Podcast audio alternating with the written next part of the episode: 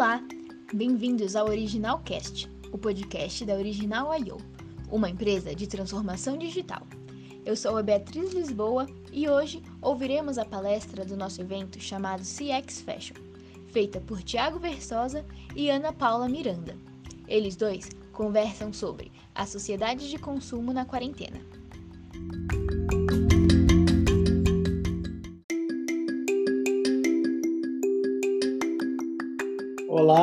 Agora boa noite.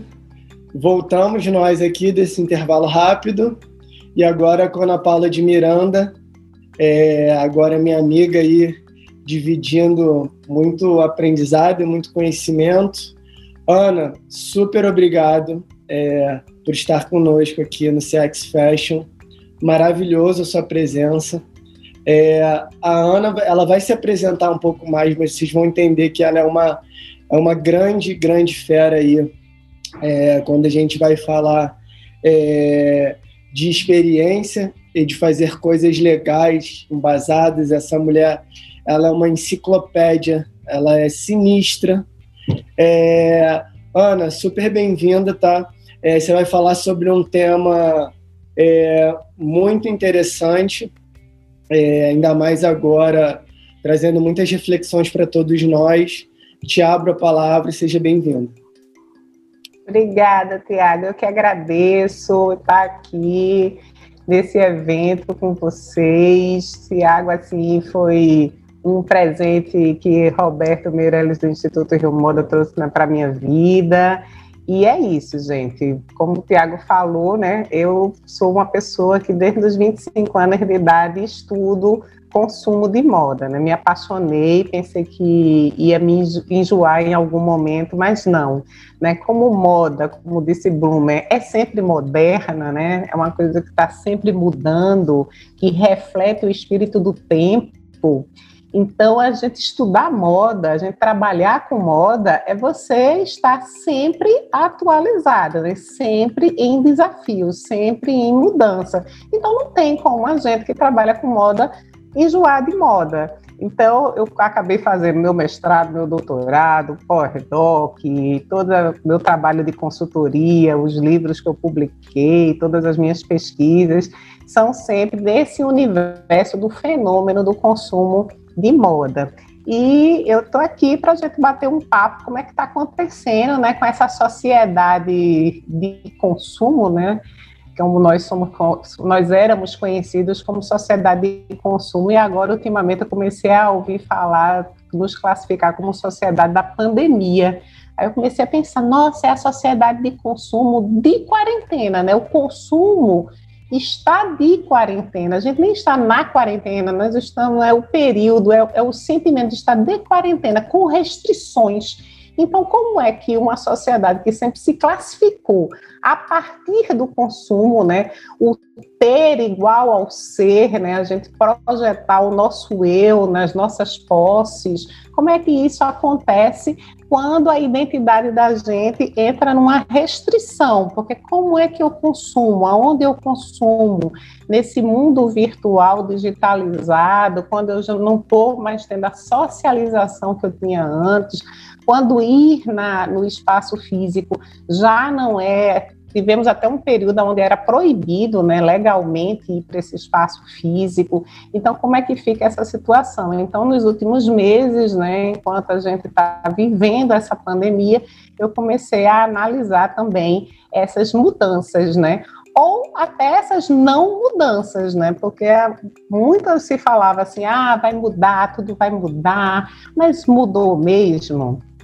Nós mudamos, nós mudamos temporariamente, tem mudanças que vieram para ficar, tem mudanças que aconteceram, mas que a gente vai voltar a, a agir como a gente agia antes. Acho que são questões importantes para a gente refletir. Eu convido também vocês a colocarem no chat suas perguntas, suas reflexões, seus questionamentos, e a gente vai tentar, assim, fazer um super bate-papo, assim, uma coisa sofá da Hebe virtual. Eu não sou, tô longe de, de ser a pessoa magnífica que a Hebe foi, mas vamos trabalhar aqui dentro dessa dinâmica do sofá da Hebe, onde todo mundo é bem-vindo para perguntar, para se colocar, para a gente poder trocar.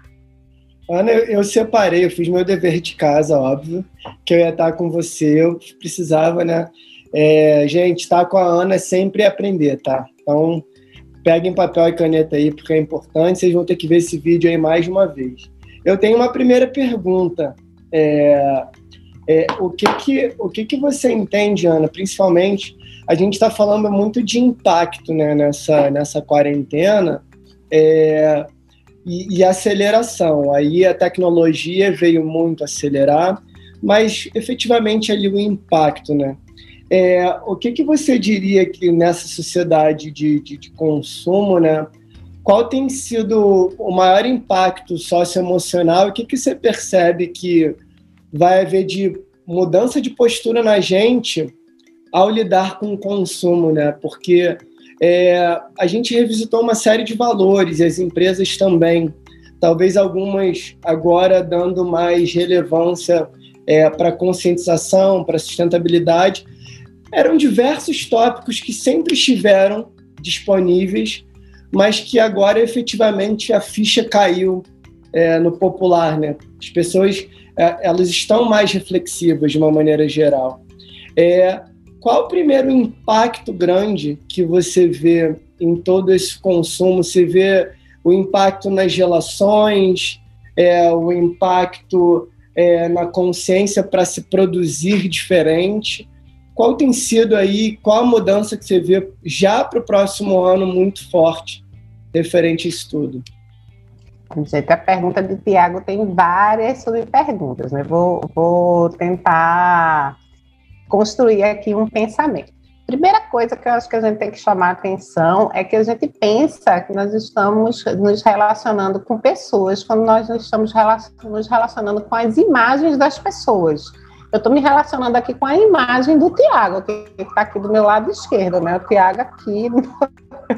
Só que aí, quando eu olho para mim, que aí eu penso que eu vou ajeitar meu cabelo, eu ajeito meu cabelo do lado errado, né? Porque eu estou me vendo numa imagem invertida. Então, isso é uma coisa muito louca que a gente tem que parar para pensar.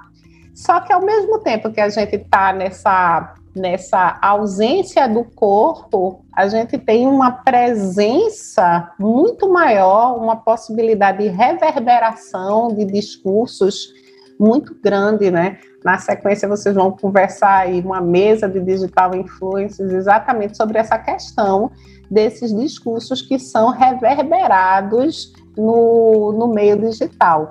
E agora, quando a gente está usando esse meio digital, né, muito de uma forma, digamos assim, foram 20 anos em dois meses, né? Acho que o mês de março a maio, né? Quando a gente começa ali no auge da pandemia, acho que tudo começa a fechar entre o dia 13 e 15 de março até maio, a gente tem ali naquele momento onde havia uma proibição mesmo de sair de casa, né? uma coisa não tinha nem para onde ir.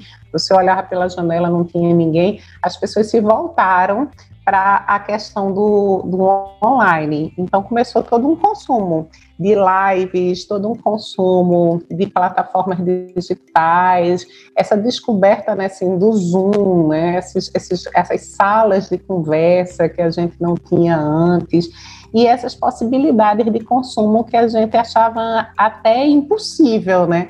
Tipo, como é que eu vou consumir um carro é, por entrega a domicílio, carro de delivery, isso não existe, mas existiu, né? Durante a, a pandemia, as pessoas precisaram, principalmente tinha gente que não tinha carro e que passava a querer ter um carro para poder ir, principalmente pessoal profissional de saúde, que tinha que continuar a trabalhar, mesmo no auge da, da, da pandemia ali naquele momento, né, de muita incerteza, de muita insegurança, e comprava seu carro e pedia pelo carro delivery e, e era entregue aquele carro a, a domicílio. Então a gente viu assim, a palavra que o Tiago usou foi perfeita, a gente viu uma aceleração uma quebra total, porque diante de uma grande restrição, né, uma grande restrição de espaço, uma grande restrição de mobilidade, uma grande restrição de consumo, a gente começou a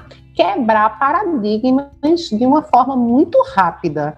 Então, coisas que a gente pensava, não, de jeito nenhum, eu nunca vou fazer isso, ou isso aqui não dá certo, ou nunca vai se comprar online tal coisa isso tudo começou a cair por terra. Porque ou você comprava online ou você não comprava, né? E aí a gente começou a perceber que o abandono de, de, consumo, que a gente acreditou no princípio da pandemia que ia acontecer, o abandono do consumo, isso também não aconteceu o que pode acontecer uma desaceleração no começo, né, numa curva de aprendizado, onde as pessoas também estavam sob um impacto, né, outra palavra que o Tiago usou que é muito importante, sobre um impacto emocional muito grande, e aí naquele impacto emocional, as pessoas elas ficaram engessadas também, levou um período de tempo para que elas começassem a trabalhar com essa nova realidade. E aí entrou a palavra que ficou mais na moda do que nunca, que é a tal da resiliência, né? Que é você se adaptar à situação. Os seres humanos, né, nós, nós temos essa capacidade de adaptação enorme. Tá aqui, né, a gente aqui contando história e os dinossauros que se foram, né? Então a gente tem essa capacidade de se adaptar e aí o vírus expulsa a gente das ruas e a gente está aqui se adaptando, se reinventando e reinventando nossos processos de consumo. Que nossos processos de consumo são processos de socialização, né? Quando a gente consome, os produtos que a gente consome, as marcas que a gente consome, a gente consome nelas mais do que o objeto em si, a gente consome a mensagem né? A gente tem uma mensagem ali para dizer. E aí, quando o Tiago vem com essa questão da sustentabilidade, é um dos discursos que eu quero fazer. Né? Eu, né, no sentido nós, né, a, a, a, nós consumidores, a gente começa nesse momento de grande restrição e nesse momento onde podemos, como eu vi assim um meme super interessante, assim, a gente não está no mesmo barco, a gente está na mesma tempestade, em barcos muito, muito diferentes. Então, no momento onde a gente se viu na mesma tempestade, o mundo todo, em barcos muito diferentes, por nossas condições socioeconômicas, culturais, geográficas, a gente começou a perceber que se engajar em causas e usar o consumo como uma forma de, de engajamento nessas causas sociais era muito importante. Então, discursos vazios ou discursos que vazios que eu quero dizer é um discurso que tem uma imagem, tem uma fala, mas não tem uma ação eles começam a ser rechaçados por esse grupo de consumidores. Eles começam a dizer: olha, você faz, faça seu discurso, faça, coloque a sua imagem, construa a sua imagem, mas você tem que ter uma ação também, porque a gente quer se sentir que a gente está trabalhando de alguma forma nesse momento de, da pandemia, a gente está construindo, está fazendo parte de uma construção de um mundo aonde a gente quer viver nesse mundo, né? E a forma onde a gente consegue fazer isso atualmente é sendo consumidor, né? Um consumidor cidadão. E aí entra esse conceito do consumidor cidadão muito forte na cabeça de todo mundo, né? Que é a, por meio do meu ato de consumo, é um ato político. Político que não é partidário, tá, minha gente? Político no sentido eu tenho poder de mudar por conta dessa questão. E aí a gente viu ações fantásticas acontecendo no mundo todo, como Black Lives Matter, por exemplo, né, vidas negras importam, no momento onde a gente começa a olhar para a situação do mundo e a pensar em questões que a gente pode fazer para mudar esse mundo. Então, no momento que a gente está consumindo notícia como nunca, né? A gente está consumindo muita notícia. Primeiro, até estimulado pela própria questão de insegurança, de dúvida da, que a pandemia trouxe, a gente começou a consumir muita notícia. E aí, uma situação que a gente sabe que existe, por exemplo, aqui no Brasil, nas periferias, de uma forma muito muito impactante, vai acontecer lá nos Estados Unidos, a gente vai ter uma imagem em relação àquilo, e aí a gente começa a ter uma reverberação. E aí as marcas de moda, elas começam, porque a marca de moda, ela tem um vetor comunicacional como nenhuma outra categoria de produto tem. Porque a gente literalmente veste a camisa, né? A expressão do vestir a camisa. Quando a gente se veste, a gente veste uma frase visual. Né? Cada o acessório, a roupa, cada peça, o look, né? Quando a gente faz a, faz, faz a nossa produção, a gente está, na verdade, construindo uma frase, está fazendo um discurso. E aí vai impactar é, mais ainda no setor da moda, mais ainda nas marcas de moda, esse engajamento com causas, né? Como foi no caso da Black Lives Matter e tantas outras causas que a gente viu com alto engajamento durante a pandemia e que já era, né, um consumo de ativismo, inclusive até o último livro que eu publiquei é exatamente sobre esse tema, né, o consumo de ativismo, ele vai acontecer agora mais do que nunca e vai ser na moda, que sempre é esse lugar de revolução, evolução, o lugar aonde esse consumo de ativismo vai acontecer de forma mais forte, mais presente. Ou seja, Ana, a gente está com um consumidor é, mais consciente do que nunca. Nós, como pessoas, tomamos essa pandemia efetivamente como é, um chacoalho, né? É, então tá todo mundo mais consciente, todo mundo mais engajado, com propósitos verdadeiros. E a gente acabou de ter uma aula aí com, com a Renner, que é um grande grupo, de, de como efetivamente tem muita base para se entregar tudo isso que a gente fala e que é tão bonito ali. É, mas você falou uma coisa, acho que muito interessante é, dentro dessa mudança de padrão, foi a quebra de paradigma, porque é, todo mundo se reinventou, então existem categorias agora na moda, então, sei lá, a categoria de, por exemplo, produtos para yoga. Muitas pessoas tiveram que entrar aí e encontrar com o seu eu. Então, muitas pessoas estão é, é, fazendo da yoga ali a sua prática, é, o seu exercício. E essa categoria foi muito alavancada, por exemplo, pela quarentena, né? Então, é um período realmente de mudança, de conscientização, que as pessoas estão buscando produtos como esse para se sentir bem. Apesar de estar em casa e ela poder treinar com qualquer roupa, teoricamente, poder treinar de pijama, essas pessoas estão consumindo mais efetivamente ali a vestimenta que entrega para ela motivação para ela se sentir ali aderente com aquela causa. E é bem engraçado perceber isso, porque a gente falou bastante aqui hoje sobre algumas categorias que teoricamente não, não eram para vender tanto, como maquiagem, por exemplo. É, então, todo mundo querendo estar melhor na, na live é, ou ao vivo aí. É, o que, que você enxerga de mais mudança é, para o próximo ano? É, dentro da moda, é, alguma categoria em específico você acha que vai aquecer muito? É, a gente teve aí algumas categorias é, não conectadas à moda, mas consumos como o de brinquedos, é, sex shop, enfim, é, coisas relacionadas ao, ao, entretenimento, ao prazer, enfim, de uma maneira geral. Como é que você vê isso na moda para o próximo ano? O que, que você acha que vai ser o gatilho diferente ou efetivamente o que a gente, ser humano, vai buscar preencher de uma maneira um pouco diferente do que era até então?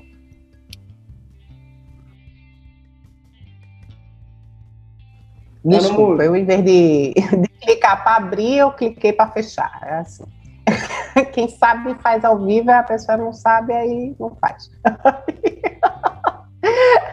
Mas aí, gente, olha, seguinte, eu acompanhei uma pesquisa Quant que a gente fez aqui no Rio de Janeiro, é, com uns alunos lá na, do curso da, da FAC de administração, a Gislaine, a Eduarda e o Rainer, se estiverem me vendo aí, vou até fa fazer aqui a, um, um, um highlight assim do de, de, resultado da, da pesquisa e essa pesquisa ela tinha esse interesse de ver que categorias de produto tinha sofrido aceleração, desaceleração e abandono. A gente teve 420 respondentes, todos moradores aqui da, da cidade do Rio de Janeiro. E uma coisa assim muito interessante foi a gente ver que além do que a gente achou que ia ser óbvio, né, que era aceleração do delivery, né, da entrega a domicílio, que eu acho que isso tem um impacto muito grande para todos sempre, né? Porque as pessoas descobriram que elas podem comprar as coisas para entregar em casa e que aí tem todo um comportamento das pessoas que são mais, mais introspectivas, que vão preferir do, do que ir no espaço físico da loja, e também tem um comportamento que as pessoas descobrem que naquelas duas, três horas que elas levavam de deslocamento, tempo na loja e volta para casa, elas estão ganhando esse tempo fazendo outra coisa, porque assim, em 30 minutos eu consigo fazer essa compra online. E aí esse tempo, esse tempo ele vira um tempo produtivo, ou um tempo hedônico. Eu vou fazer outra coisa, né? Então começa uma toda uma gestão do tempo que se consegue que não está sendo perdido mais no trânsito, né? no deslocamento, no tempo do caixa, né? Então, assim, e, e, o controle total sobre aquela compra, né? A gente sabe que, ao mesmo tempo, dentro do universo da, da moda, o toque, o olhar, o provar, é muito importante. E ainda tem o lado hedônico, né, da compra, que é você ir para aquela para aquele ambiente que você acha legal, você tá com suas amigas, amigos, você trocar, né? Tem loja que tem cervejinha para tomar enquanto você está fazendo compra. Tem loja que tem um tititi, um bolinho, uma coisa. Então tem uma parte aí que é a parte da socialização que esse, esse delivery ele não compensa. Então, assim, vai depender de, de, de um grupo de características desses consumidores, o consumidor que vai fazer esse, esse, essa transição para o delivery e aquele consumidor que não vai fazer. Mas eu acho que o, o, caminho mesmo que a gente vai ter é o caminho do hibridismo, né, a gente começar a entender que tem uma parte que fica, uma parte de digital e uma parte de analógico, né, uma parte de presencial e uma parte de online, que as pessoas vão começar a fazer um mix desses universos, que não é uma coisa, não é zero ou um, não é um sistema binário, sim ou não. Antes estávamos num sistema binário, tinha gente que era radicalmente não, isso não dá para fazer, não faço online, não faço entrega a domicílio, eu mesma faço minhas compras. Aí, nesse momento, elas aprenderam a força, né, no impacto da restrição, a fazer isso de outra forma. Elas dizem, eita, dá para fazer. Então, eu acho que para o ano que vem, o que a gente deve esperar é as pessoas aprenderem a lidar com esses dois mundos ao mesmo tempo, sem muitos radicalismos. Dentro de uma categoria assim de produto, o que a gente também notou uma aceleração muito forte foi a questão do autocuidado. O autocuidado foi uma coisa que veio assim muito forte. A questão, principalmente, é, assim, de, de no, no, momento que você não podia ir, você não podia ir no salão de beleza, você não podia ir na academia, você não podia ir na esteticista. Aí você começa a comprar, as pessoas começaram a comprar os produtos e a se virar em casa. Ó, vou ter que pintar meu cabelo em casa, vou ter que eu mesma fazer a minha limpeza de pele, eu mesma fazer a minha hidratação, eu mesma cuidar do meu corpo. E as pessoas começaram a gostar disso, né? Se descobrir com esse autocuidado, aquele momento spa de casa, que era uma coisa que no dia a dia, no acelerado, no corre-corre, com todo o tempo que se perdia no deslocamento, no trânsito, no tempo que se ficava no trabalho, teve essa possibilidade que o home office deu de você conseguir se organizar para ter esse momento de cuidar de si e cuidar dos seus. E as pessoas a gostarem disso, porque teve uma aceleração enorme desse tipo de consumo também, Tiago. Que maravilha. Fechado. Gente, a gente está chegando no final dessa maravilha aqui com a Ana. É, não sei se vocês anotaram aqui, mas eu fiz as minhas anotações, tá, Ana? De tudo que você falou. É, uma reflexão forte é, é, é, o autocuidado que você acabou de falar.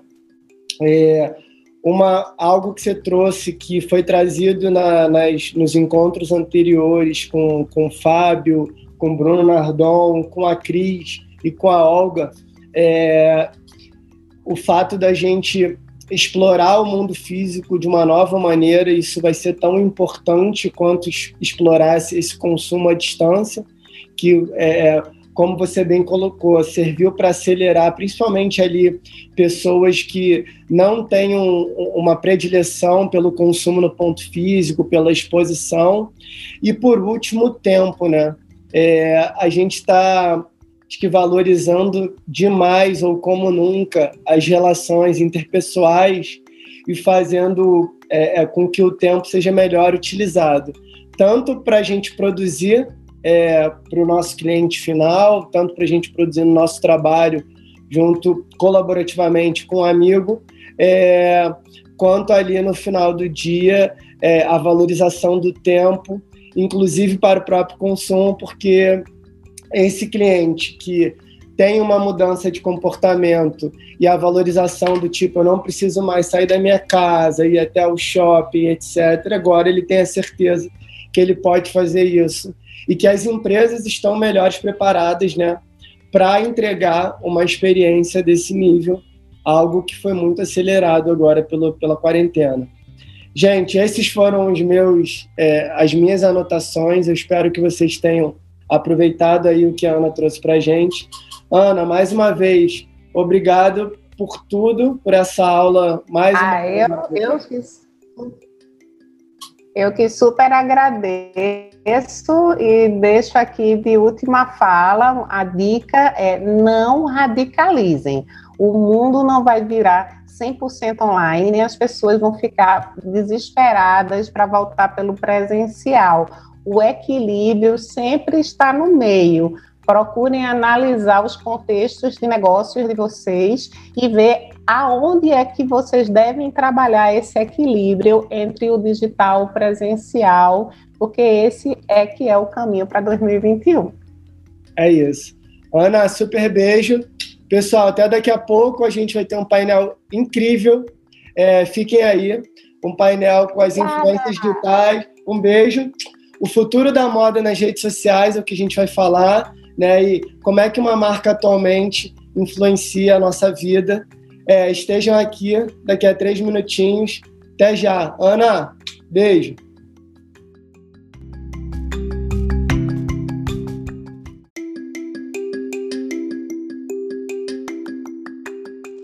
Que bom que você ficou até aqui. Para saber mais, nos siga no nosso Instagram, original_io, e também siga o nosso podcast para ouvir mais conteúdos relevantes como esse. Até a próxima, tchau!